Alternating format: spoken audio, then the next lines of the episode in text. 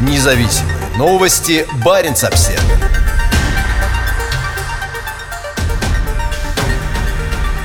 Число пересечений границы упало до 25-летнего минимума.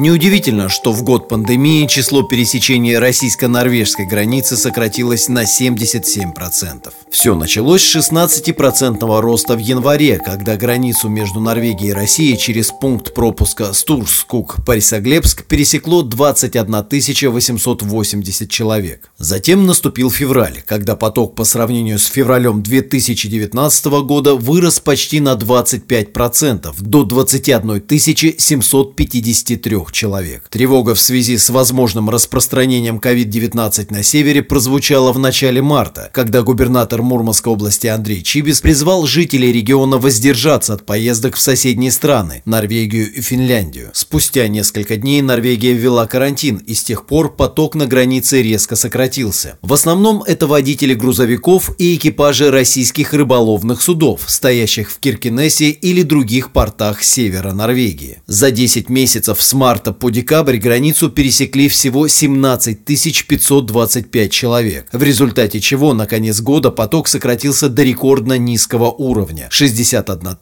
161 человек. В одном лишь декабре число пересечений снизилось на 95%, сообщила в электронном письме Баренц Обсервер Катрин Бедери, отвечающая за пограничный контроль в Стурскуге. Такое небольшое число людей не пересекало норвежско-российскую сухопутную границу, являющуюся являющейся сейчас также самой северной границей между Россией и странами Шенгенского соглашения с 1993-94 годов. Во времена Холодной войны через границу между Норвегией и Советским Союзом ежегодно ездило по несколько сот человек. Поток начал расти в конце 1980-х годов по мере роста интереса норвежцев к своим восточным соседям. В 1990 году Кремль начал отменять ограничения на выезд своих граждан за рубеж, и границу тогда пересекли более 8 тысяч раз. В 1992 году, в первый год после распада Советского Союза, границу пересекло более 80 тысяч человек, в том числе 60 тысяч со стороны России. В 1993 году число пересечений сократилось вдвое из-за введения Норвегии ограничений на уличную торговлю для россиян. С тех пор цифры стабильно росли до 2014-2015 годов, когда после ситуации с Крымом последовал обвал курса рубля, сильно ударивший по жителям Мурманской области, отправлявшимися за покупками в приграничный норвежский Киркинес.